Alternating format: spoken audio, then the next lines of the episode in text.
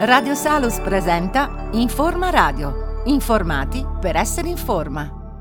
Benvenuti amici di Radio Salus, oggi abbiamo eh, nostro ospite il professor Montorsi dell'Istituto Monzino Cardiologico di Milano e parleremo di una, insomma, di una problematica che riguarda molti molti italiani che è eh, l'ipertensione arteriosa, ma eh, più che altro parleremo di una cosa un po' particolare che pochi conoscono, ma è una, è una possibilità che abbiamo, poi il professore ce lo, eh, ce lo dirà, eh, che è la denervazione renale.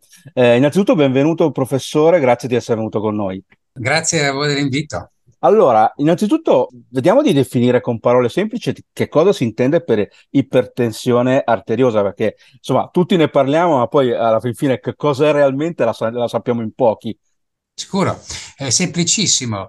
Eh, dunque, ipertensione arteriosa vuol dire quando uno eh, misura per caso o perché ha desiderio la propria pressione arteriosa, dei valori numerici superiori a quanto ci insegna l'Istituto eh, Superiore di Sanità, eh, maggiore di 140 mm mercurio la massima e maggiore di 90 mm mercurio la minima. Se uno ha dei valori superiori può incominciare a entrare nel mondo dell'ipertensione, se uno ha dei valori anche solamente un millimetro più basso, ovviamente sarebbe escluso. Questo per dire che cosa? Che non basta un unico valore per etichettare una persona come iperteso o no, anche perché se poi di ipertensione si tratta, è una malattia che dura tutta la vita. Quindi è importante decidere. Eh? A volte ci sono pressioni un po' alte per mille motivi che non sono duraturi, ma che poi risolto il problema si sgonfiano e ritorna nell'alveo della normalità. Quindi questi valori misurati più volte a casa o anche dal medico possono cominciare a far pensare che il soggetto sia iperteso, patologia peraltro frequentissima. Ecco, ma Ovviamente eh, si sa insomma, che l'ipertensione può essere causata da tante cose, ma in genere sappiamo che anche c'è familiarità, no? Assolutamente. Dunque, l'ipertensione, i due soliti gruppi molto classici sono l'ipertensione essenziale, tra parentesi non sappiamo quale sia la causa, chiusa parentesi, oltre il 95% dei casi. Seconda categoria, ipertensione secondaria, aperta parentesi, sappiamo qual è la, la causa che l'ha determinata. È molto interessante questa, purtroppo è solamente una piccola percentuale, perché se conosciamo la causa si può anche provare a trattarla eh, in, tanti mani- in tanti modi e a volte può essere risolutiva e l'ipertensione va via. Ovviamente il trattamento è insomma, quello standard, diciamo, quello normale è farmacologico, cioè quanti italiani prendono le famose pastiglie per la pressione? Ahimè, anche sottoscritto, purtroppo. È vero, è vero. Eh, dunque, Beh, devo dire una cosa, il trattamento farmacologico, quando il medico ha visto che nonostante tutti buo- i buoni consigli, nonostante la virtuosità del paziente, non si riesce a portare a casa un risultato che abbassi la pressione di quello che abbiamo detto, soprattutto se poi il paziente è un paziente che è iperteso, ma anche qualche altro fattore di rischio, è sovrappeso, ha il colesterolo un po' alto, magari sfumacchia un pochino, quindi l'ipertensione si inserisce su un quadro già un pochino non perfetto, bisogna usare i farmaci.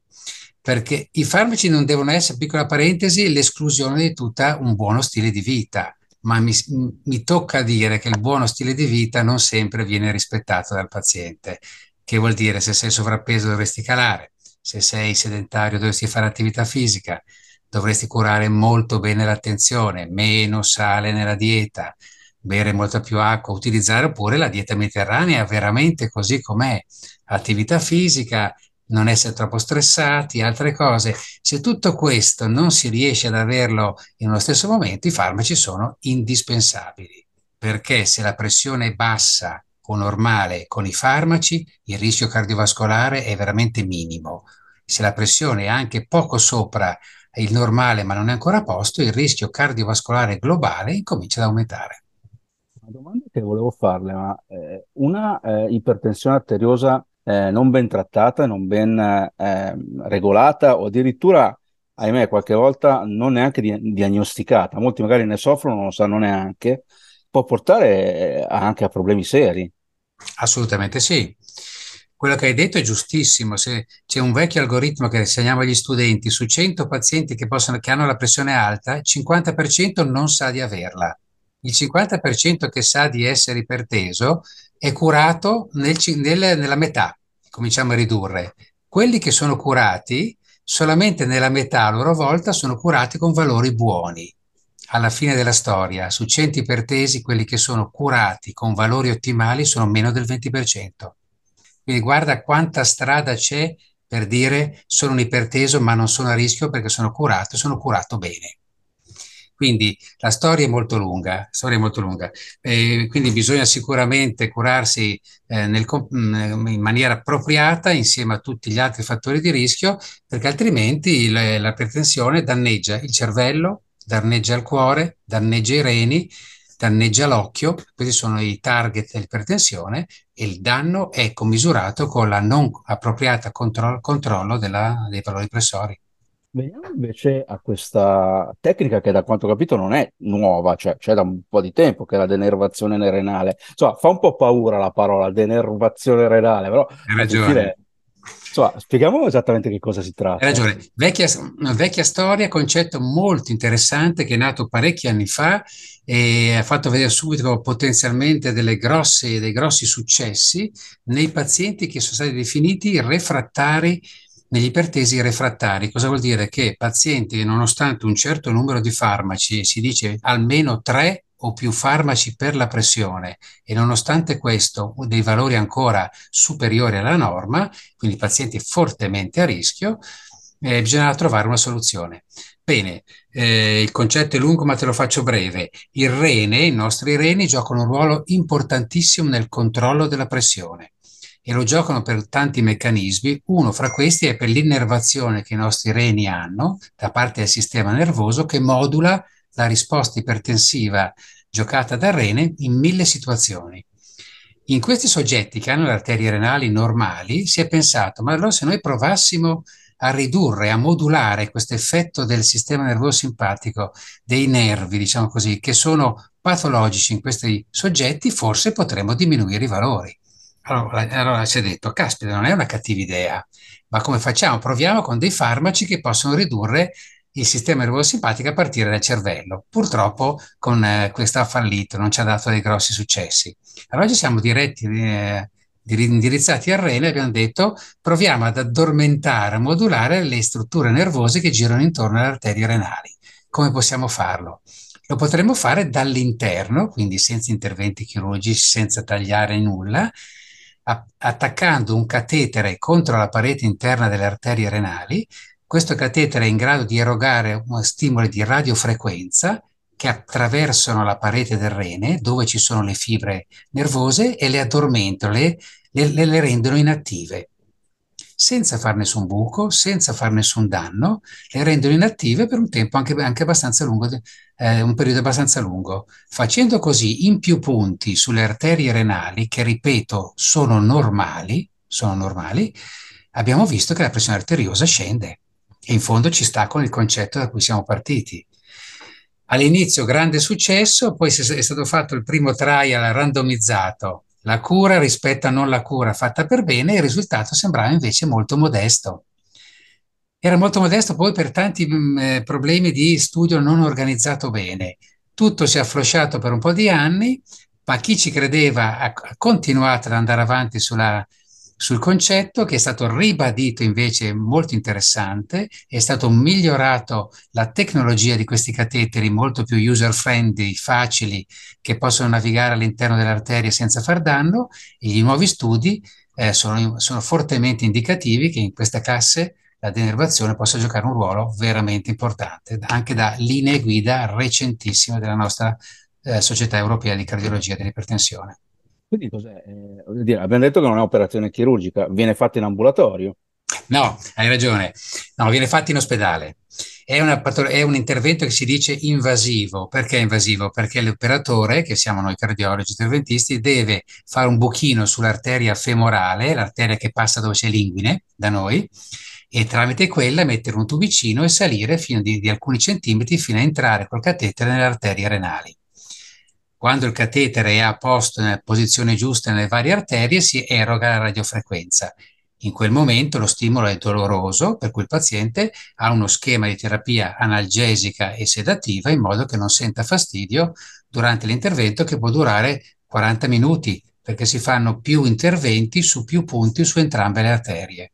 Quindi tecnicamente facile, con un buon protocollo si riduce al minimo la parte fastidiosa per il paziente, dopodiché tutto è finito e si aspetta di vedere i risultati che compaiono nella loro migliore performance a 3-6 mesi, ma sono, a volte si vedono anche prima, con valori che, mantenendo la stessa terapia, sono più bassi. Si arriva anche, ma viene da dire, magari a ridurre quasi un po' la terapia, eh, se il risultato è molto favorevole. Ma questo sarà un, il tempo che ci dirà se in effetti è vero, ma il successo che deve capire il paziente è non corro più rischio, perché adesso i valori sono buoni, con questa tecnica. E questo è il messaggio. Poi il paziente dice, però io ho sempre gli stessi cinque farmaci, d'accordo, però questi valori sono a posto. Poi nel tempo certo. vediamo se si potranno ridurre. Quindi non sempre il paziente capisce il rischio che ha e il rischio che poi si riduce e lo mette insieme sempre col numero di pastiglie che lo rende schiavo. Ma adesso è, tra virgolette, uno schiavo eh, super lusso perché ha meno rischi di avere eh, problemi cardiovascolari come è stato dimostrato. Ma esistono delle controindicazioni a questo trattamento? Cioè ci sono persone non, a cui eh, non è possibile proprio farlo? Dunque, ci sono, beh, eh, ovviamente tutti gli ipertesi secondari che hanno un'altra causa non sono eh, cont- contemplati, soprattutto le arterie renali devono essere perfette. Dico questo perché una causa frequenti- frequente, seppur in una piccola percentuale di ipertensione secondaria, è il restringimento dell'arteria renale, che invece trattiamo noi cardiologi con il palloncino e mettendo una retina, uno stent per allargarla. Altre controindicazioni sono eventualmente rischi generali di un'insufficienza renale molto severa, ma si sta ancora discutendo perché anche i nefrologi sono molto interessati, loro che trattano l'ipertensione, l'insufficienza renale causata spesso dall'ipertensione, sono molto interessati a questo argomento. Eh, altre dis- disturbi o controindicazioni assolute non ce ne sono e quindi è, è, è, ben tollerata, è fattibile, direi tecnicamente come tutte le cose vanno fatte bene, ci vuole un po' di expertise, però è molto facilmente gestibile e i risultati sono, direi, sicuramente buoni. Il clou di tutto è fare uno screening molto preciso e identificare quella piccola quota di ipertesi refrattari, che sono intorno a essere generosi il 10% della popolazione degli ipertesi, che possono giovarsi di questa eh, tecnica. Un'ultima cosa, so, eh, come dicevamo all'inizio, eh, sp- po' questo nome, insomma, denervazione renale spaventare un po'. Ecco, io magari vorrei che, eh, insomma, eh, tranquillizzasse le persone che stanno ascoltando, che insomma, invece è una tecnica che ormai, non dico che si usa di routine, ma praticamente è quasi, no? Assolutamente, la radiofrequenza, che è il meccanismo per cui si addormentano i nervi, è usata in cardiologia interventistica in mille procedure. Tutte le procedure aritmologiche che fanno i nostri aritmologi per togliere le aritmie minacciose, quasi a volte mortali del nostro cuore si basa sull'identificazione dentro il cuore della zona che sostiene l'aritmia e con la radiofrequenza di eliminare, di fare una, una capocchia di spillo, una piccola necrosi della radiofrequenza in quel punto lì per eliminare il, la, il, la, fonte dell'aritmia e salvare la vita del paziente. Quindi è diffusissima, i radiologi interventisti la fanno in qualsiasi parte del cuore, terapia dei tumori, terapia di tante... Quindi è diventata o di uso comune, passa attraverso l'interventistica, quindi quello che ti ho appena spiegato come si fa, e direi che le contraddizioni non ce ne sono e se fatta per bene l'indicazione è il modello principe e poi bisogna sapere gestirla bene, farla bene, ma i risultati ci sono, non deve essere una preoccupazione. Benissimo, eh, io ringrazio il professor Montorsi insomma, per averci dato anche, insomma, illustrato questa eh, ulteriore eh, possibilità che abbiamo, ahimè, noi ipertesi, e, insomma, oltre alle classiche pastiglie che è vero, schiavizzano un po', no? Devi portarti sempre dietro, devi ricordarti allora, devi prendere la pastiglia, insomma, è, è un po', è un po', cioè, un bel problema, perché voglio dire... È un po' vero, che... è un po' vero. Fortunatamente che ce l'abbiamo questi farmaci, voglio dire, meno male. Certo, hai ragione, hai ragione. Benissimo, grazie ancora e grazie a voi. Niente. Ah, magari una prossima volta per spiegarci ancora, magari quali sono veramente i risultati che dicevamo prima, insomma, dei, degli ulteriori trial. Sicuramente, volentieri, volentieri presto. Radio Salos vi ha presentato Informa Radio, una produzione RBM Group.